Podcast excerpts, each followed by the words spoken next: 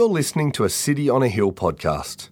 We'd love you to use and share this podcast, but please refrain from editing the content without permission from City on a Hill. If you'd like to know more about our church, or if you'd like to donate to the work of City on a Hill, please visit cityonahill.com.au. Friends, we're going to be looking at Matthew 2, verses 1 to 12 today. So if you open your Bibles and read along with me. Matthew 2. Now, after Jesus was born in Bethlehem of Judea in the days of Herod the king, behold, wise men from the east came to Jerusalem, saying, Where is he who has been born king of the Jews? For we saw his star when it rose and have come to worship him. When Herod the king heard this, he was troubled, and all Jerusalem with him. And assembling all the chief priests and scribes of the people, he inquired of them where the Christ was to be born. They told him, in Bethlehem of Judea, for so it is written by the prophet, And you, O Bethlehem, in the land of Judah, are by no means least among the rulers of Judah, for from you shall come a ruler who will shepherd my people Israel. Then Herod summoned the wise men secretly and ascertained from them what time the star had appeared. And he sent them to Bethlehem, saying, Go and search diligently for the child, and when you have found him, bring me word that I too may come and worship him. After listening to the king, they went on their way. And behold, the star that they had seen when it rose went before them until it came to rest over the place where the child was. When they saw the star, they rejoiced exceedingly with great joy. And going into the house, they saw the child with Mary his mother, and they fell down and worshipped him. Then, opening their treasures, they offered him gifts gold and frankincense and myrrh. And being warned in a dream not to return to Herod, they departed to their own country by another way. This is the word of the Lord. Thanks be to God indeed. Uh, if you haven't met me before, hello, my name is Coy. I'm the associate pastor here, and it's so good to see all your lively faces, some elf hats and Santa hats around as well. It's so good to see you all here today. A few years ago, on the US version of Family Feud, the survey asked the question Who is the king? The top answer Elvis Presley. When I read that, I was like, who's that? Uh, boomers, settle down. I know who he's. Okay, he's the guy that you see that he's that portly fellow that sings every night in Vegas. Apparently, that's Elvis Presley. He was the clear-cut number one choice as the king. A few other top options were Martin Luther King, a very American answer. NBA legend LeBron the King James, another American answer, and the Burger King, also a very American answer. And it's a great question, I think, because for the average person, there are just so many possibilities. Depending on where you grew up or what generation you're in, or even what interests you have, the question of who is the king would differ from person to person. Like it doesn't come as too much of a shock that Americans would think of their own musical legend, Elvis, as the king. While if you asked a Brit, they might think of their own monarchy or if you ask an Aussie, they might think of Wayne the King Carey, Spin King Shane Warne, or King of the Mountain Peter Brock. Obviously, sport is our royalty here in Australia. It makes sense that the, the picture and description of a king varies from place to place, person to person. But I think what would shock many is if we attached the description of a king to that of the season that we're in now. Like if we attach it to, to the classic Christmas scene, you know, the, the baby in a manger with Mary and Joseph standing over in head coverings and a robe, with a, with, with a cow, a sheep, a foal gathered around the manger, and shepherds bowing on their knees, wise men holding gifts. If you ask the average person to describe a king, I doubt many, if any at all, would describe for you this Christmas picture of Jesus' birth. And yet, our passage today does exactly that. See, here in Matthew chapter 2, the author is telling his readers that the king who had been long promised in the Bible has arrived.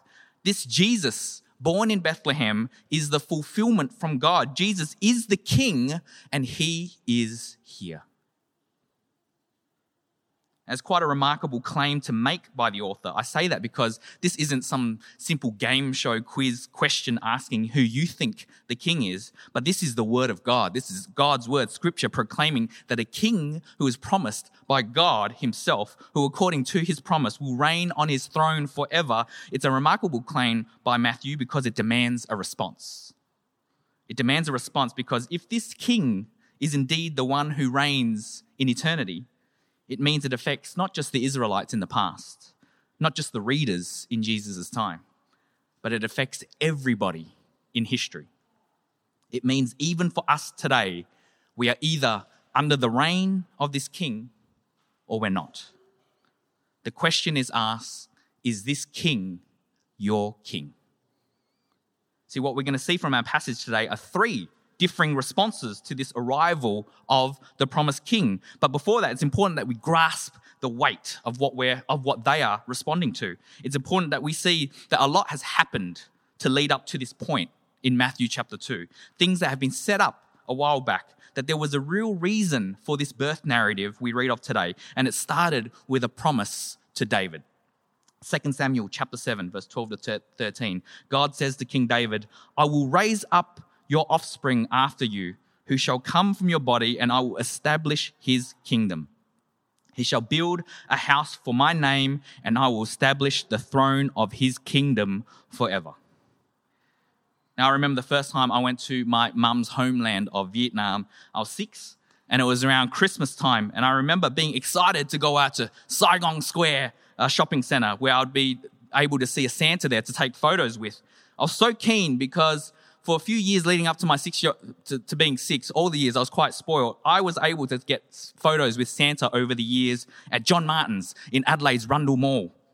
That must have sounded like gibberish to many of you. I forgot that us South Australians speak a higher posh language.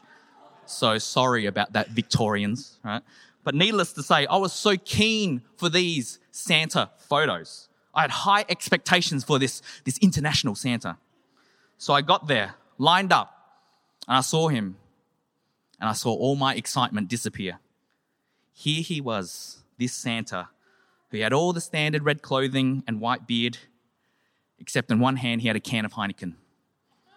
And he would take puffs of a cigarette in between photos. And worst of all, he wasn't even round. He was slimmer than the candy canes he was giving out.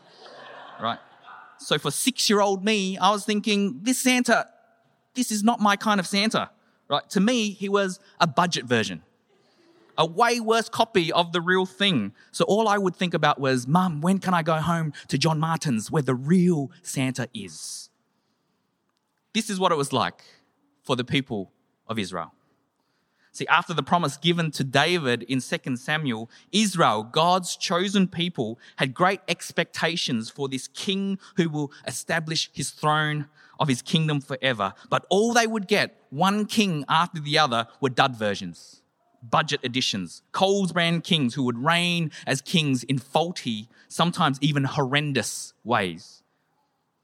Actually, if this is your first time here with us, we actually took a look at a few of the kings over the past few weeks now leading up to Christmas, which you can hear on our podcast.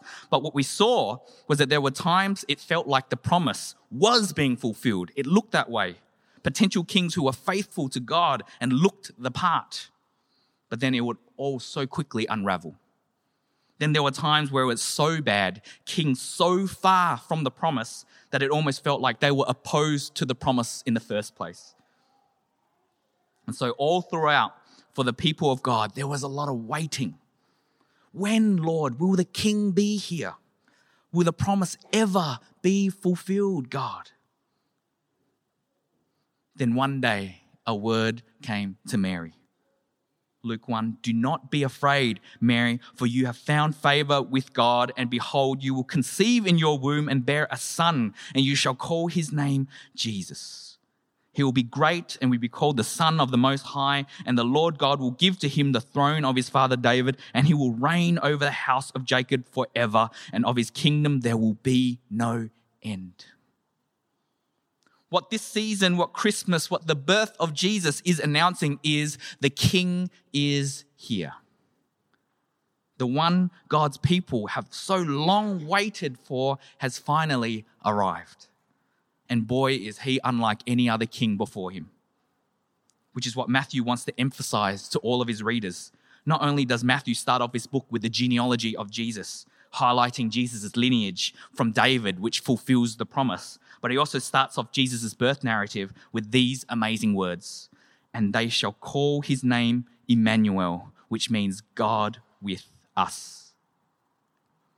This is no mere human king, but this child Jesus to be born, the king promised by God who would reign on high, establishing his kingdom forever, will in the end be his very own son, Jesus, Emmanuel, God with us.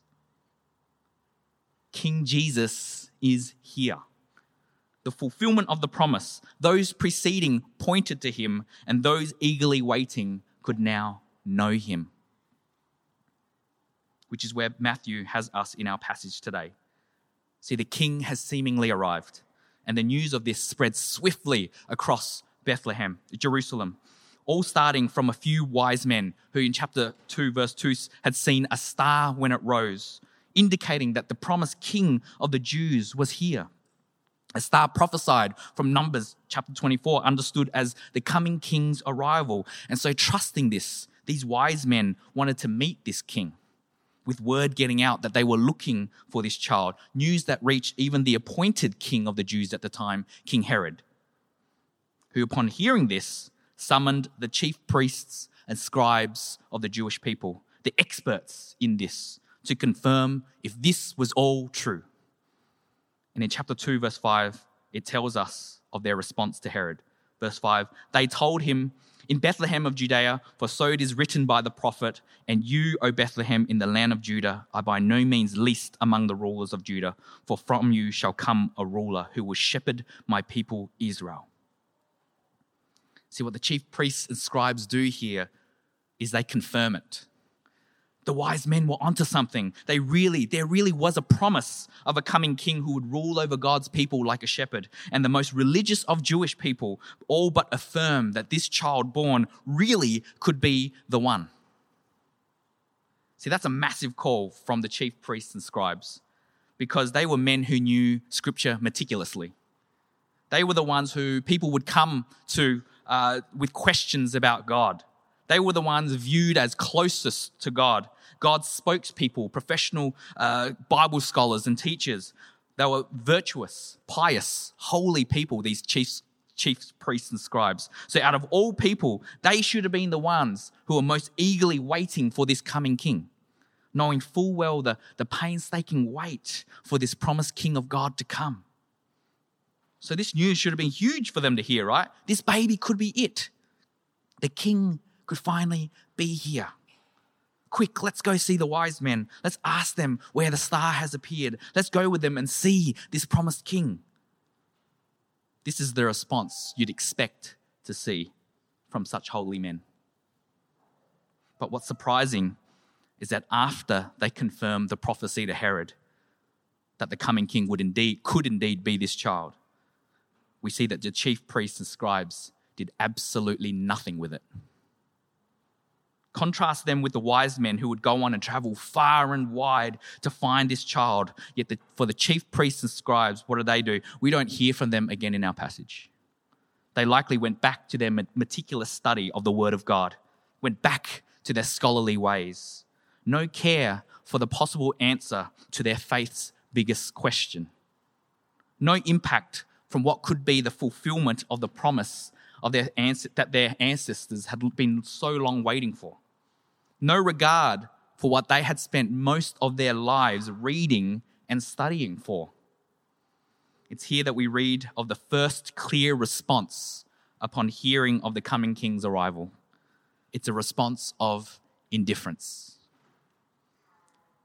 See, for the chief priests and scribes, out of all the people, they should be the first people sprinting to the front of the line to find out where is this child.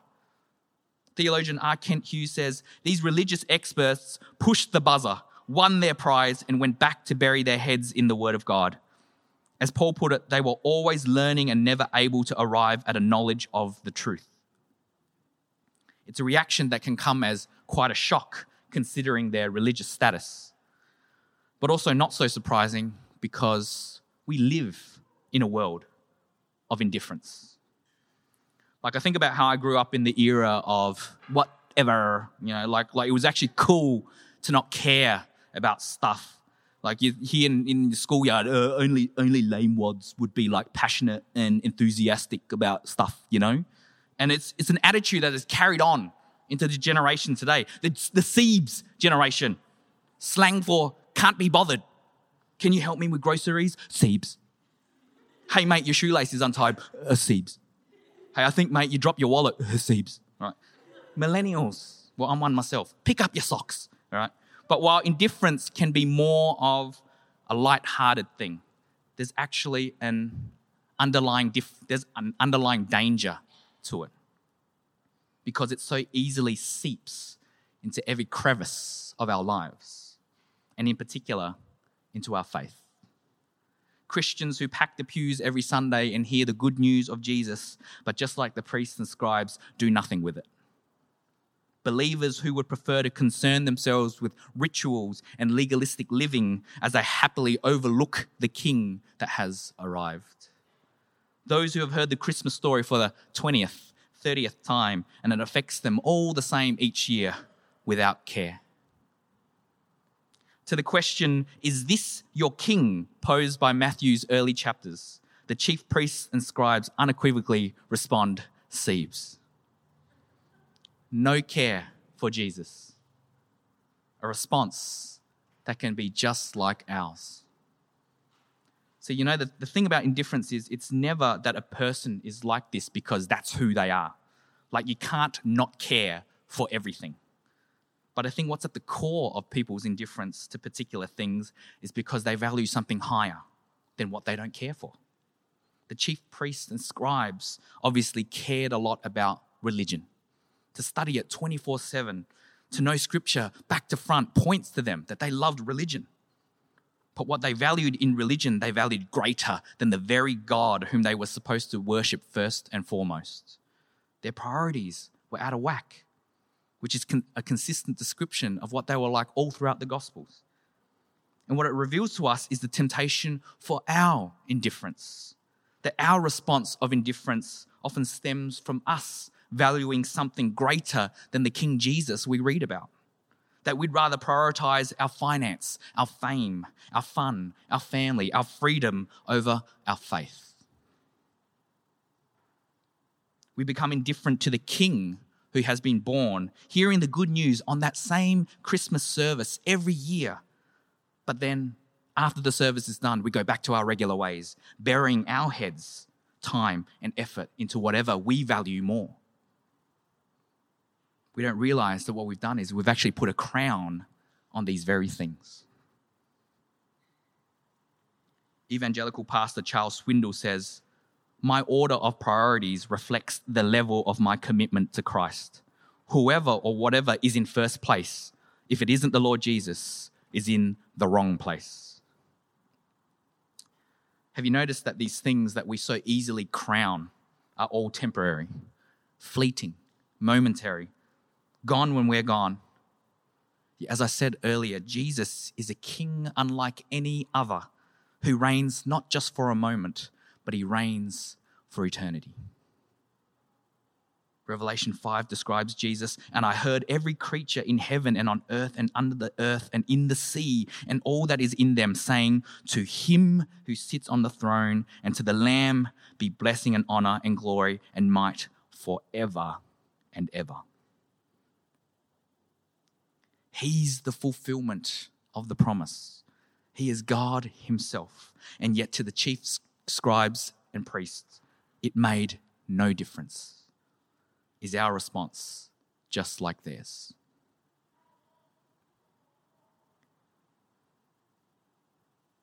So, while the first response to the arrival of the promised king was met with inaction, our next response that we'll see was actually quite the opposite as we read about the king who was ruling over the Jewish people at the time, King Herod, who instead of showing inaction upon hearing the news of Jesus, he responds with hostility.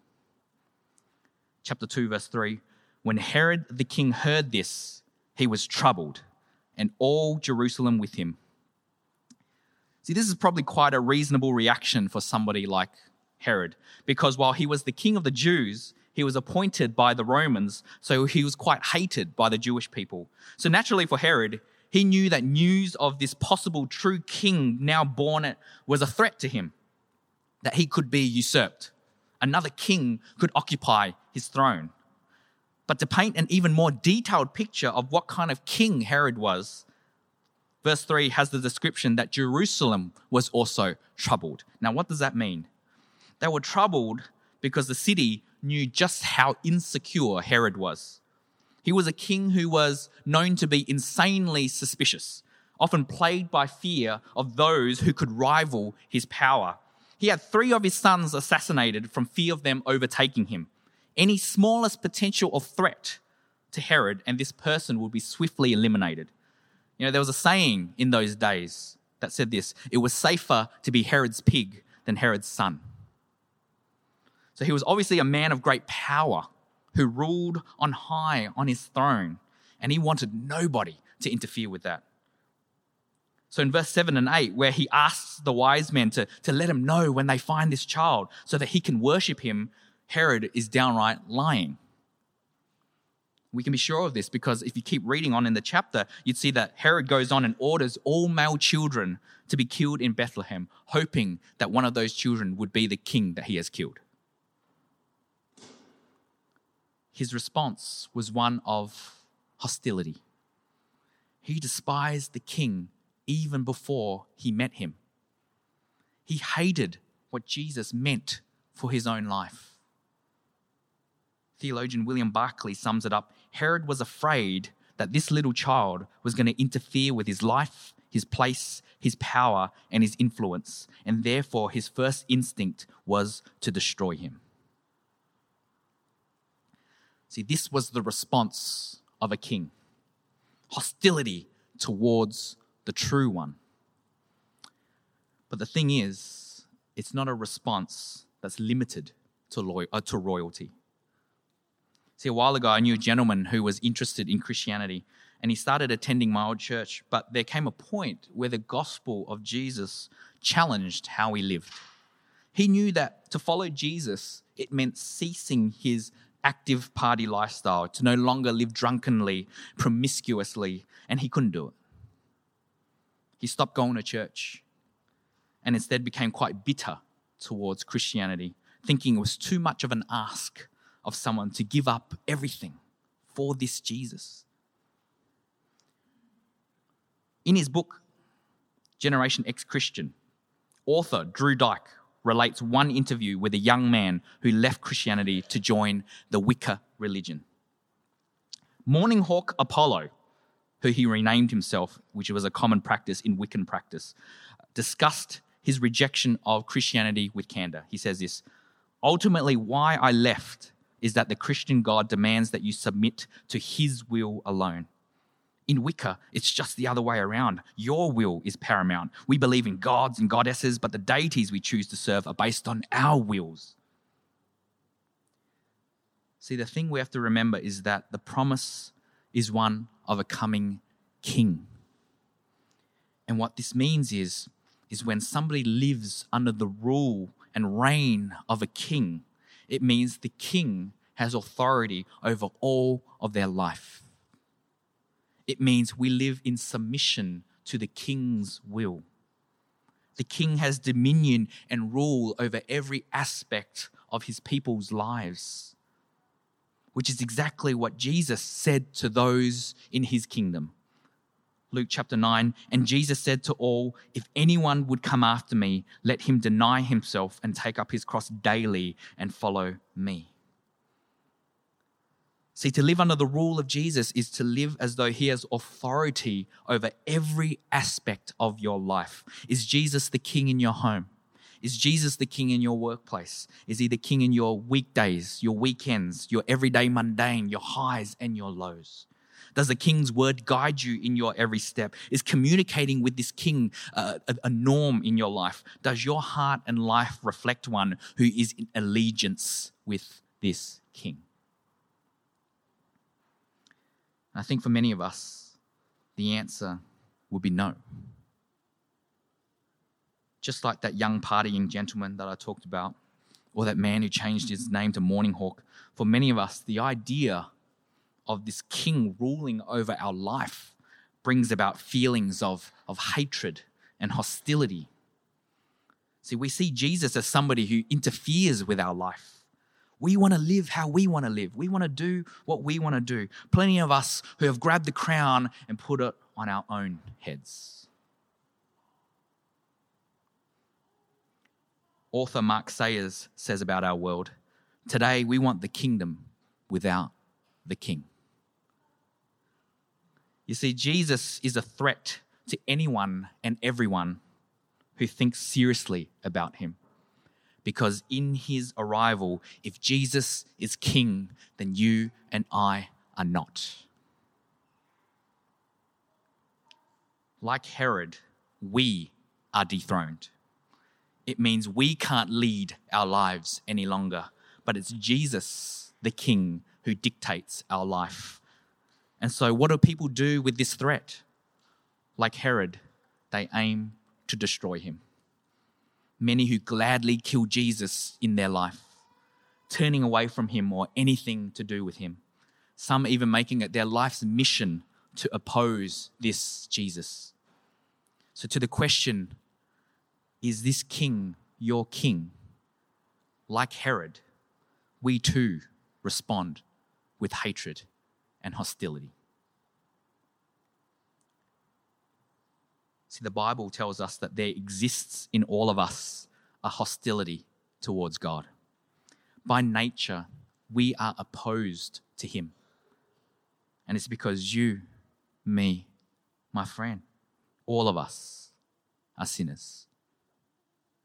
Romans 3 23, for all have sinned and fall short of the glory of God how grievous that our natural inclination is not indifference towards Jesus, but antagonism.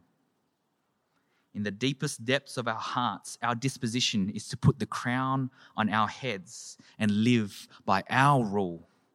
Because of our sin, we naturally lean to living how we want and not have Jesus interfere with any of that. Because of our sin, our first instinct is to sit on the throne and kill the king that threatens it. R.C. Sproul says, if God were to expose his life to our hands, he would not be safe for a second. We would not ignore him, we would destroy him.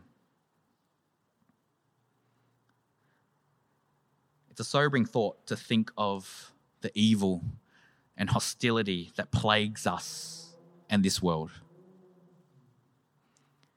which is exactly why we needed this promised king an angel of the Lord appeared to him in a dream, saying, Joseph, son of David, do not fear to take Mary as your wife, for that which is conceived in her is from the Holy Spirit. She will bear a son, and you shall call his name Jesus, for he will save his people from their sins. Jesus is a king like no other. Not only was he the promised king from the line of David, not only was he God with us who came down and walked among his people, but he is the king who came to save us from our sins. The evil, the enmity, the hostility that resides within our hearts, Jesus came to conquer. Colossians 1 God has delivered us from the domain of darkness transferred us to the kingdom of his beloved Son, Jesus, in whom we have redemption and the forgiveness of sins. See, the child who had been born is the hope for the whole world. Jesus is the king like no other king who came down to this mess and took his kingship all the way to Calvary, where he would be coronated with a crown of thorns lifted up high by nails on a cross. Worshipped mockingly with a sign above his head that read, This is Jesus, the King of the Jews. And he died for our sins. This is our King. There is no king like Jesus, for only he could take on the wrath of sinners and fulfill the promise of saving the most, the most hostile who should believe in him us. So the question remains is this king your king? See, while we've seen the lack of response from, from the chief priests and scribes and Herod's hateful response to the news of a coming king, I wanted to end what, with what Matthew has wanted his readers to see all along that there really is an appropriate response to all this, and that is to respond in worship. Chapter 2, verse 9 And behold, the star that they had seen when it rose went before them until it came to rest over the place where the child was. When they saw the star, they rejoiced exceedingly with great joy. And going into the house, they saw the child with Mary, his mother, and they fell down and worshipped him. See, these wise men, these magi, upon finally knowing where Jesus lay, rejoiced exceedingly with great joy. John Piper says, It would have been much to say they rejoiced, more to say they rejoiced with joy, more to say they rejoiced with great joy and even more to say they rejoiced exceedingly with great joy. See, this was the joy of those who value the Savior above all things. And they have finally found their King, a King worthy of wholehearted, faithful, surrendering worship. Theirs was a joyful worship, for the wise men have now found and know the hope for humanity, Jesus. See, there's a deep joy that comes in submitting to King Jesus. A deep joy that we have a king who has stepped down from his throne, that he, we could enter his throne room with him forever. How many kings would give up their lives that we might have ours? There is no king like Jesus. There's something quite striking about this picture of the wise men bowing to the child Jesus. Here we have grown men, well respected and held in high esteem, yet men who fell at Jesus' feet and worshipped him, humbling themselves, acknowledging his lordship, believing his word, submitting to his rule, praising his name. See, these wise men respond the only way they know how upon hearing that the king is here. They respond with worship. So I want to ask one last time Is this king your king? Jesus is worthy of our worship.